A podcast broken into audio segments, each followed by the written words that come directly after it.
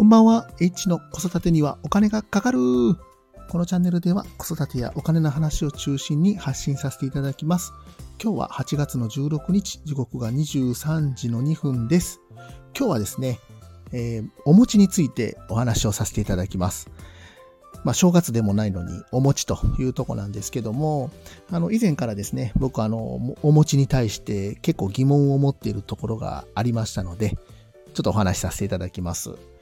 あのそもそもなんですけども、まあ、餅っていうのがね、あの僕はま10年ぐらい食べてないんですけども、まあ、毎年、あの、正月になると、まあ、お餅を詰まらせて、まあ、ね、亡くなられる高齢者が多いんですけども、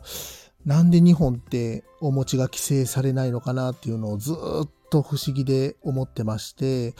なんで命がけでお餅を食べるのかなと、あの、いうふうにずっと思ってました。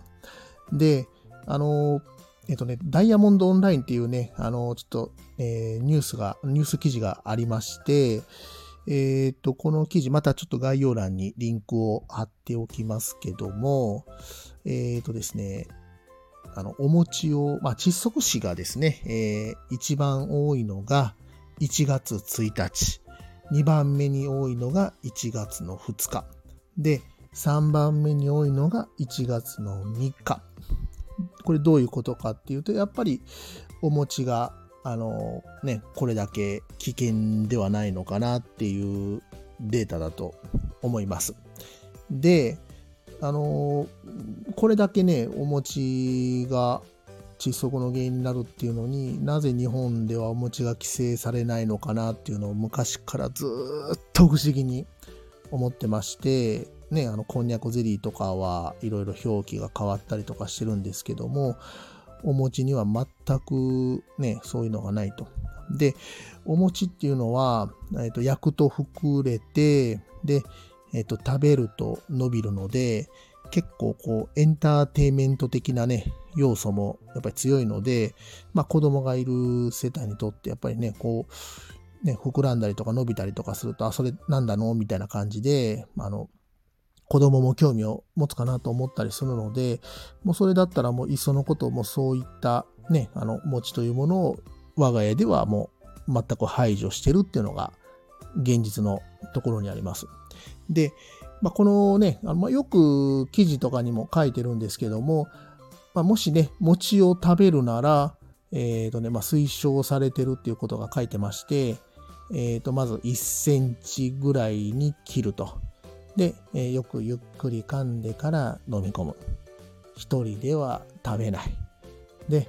餅を食べる前には、あの、お茶とか汁物で喉を潤すと